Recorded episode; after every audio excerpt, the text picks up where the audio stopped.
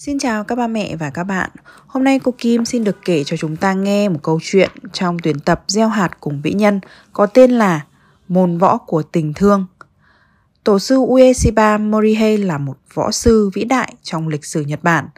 Thầy là người có công lĩnh hội nhiều trường phái võ thuật khác nhau để sáng lập ra hệ phái Aikido và là một đại sư của tinh thần hòa bình, chống bạo lực. Tổ sư được sinh ra trong một gia đình với truyền thống thượng võ thầy đã theo học tất cả những võ sư danh tiếng thời bấy giờ. Bằng sự kiên trì và nỗ lực không ngừng nghỉ, thầy luôn dành chọn thời gian cho việc tập luyện, dù sức khỏe có phần hạn chế.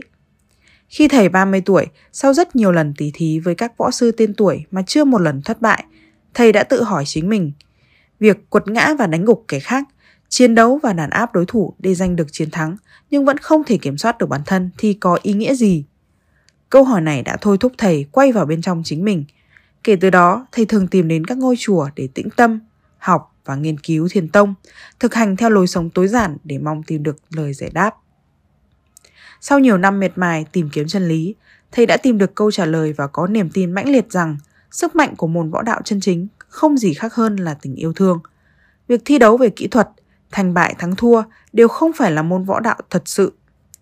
Võ đạo thực sự không có chiến thắng hay thất bại trước một đối thủ nào cả, mà chiến thắng ở đây là chiến thắng tinh thần chia rẽ, bất hòa. Chiến thắng là khi trái tim mình càng ngày càng rộng mở tình thương. Để từ đó lòng bao dung với mọi người và mọi vật xung quanh được nuôi dưỡng và lan tỏa. Tổ sư Ueshiba Morihei đã từng nói, võ đạo không phải là công cụ để đánh ngã đối phương bằng sức mạnh hay vũ khí, không phải là một kỹ thuật để chiến đấu hay hạ kẻ thù, mà nó chính là một đường lối hòa giải, giúp con người nhận thấy được muôn vật trong trời đất là cùng chung một mái nhà. Bài học rút ra Dù bất kỳ môn học nào, nếu chúng hướng bạn đến việc tu sửa và hoàn thiện bản thân đều là những môn học của đạo lý. Chiến thắng bản thân là chiến thắng hiển hách nhất. Vì thế, nếu mỗi người trong chúng ta đều có ý thức quay về hoàn thiện chính mình thì xã hội này sẽ càng ngày càng tốt đẹp và hạnh phúc hơn. Câu chuyện của chúng ta đến đây là hết rồi. Xin hẹn gặp lại các bạn và các ba mẹ vào những câu chuyện lần sau nhé.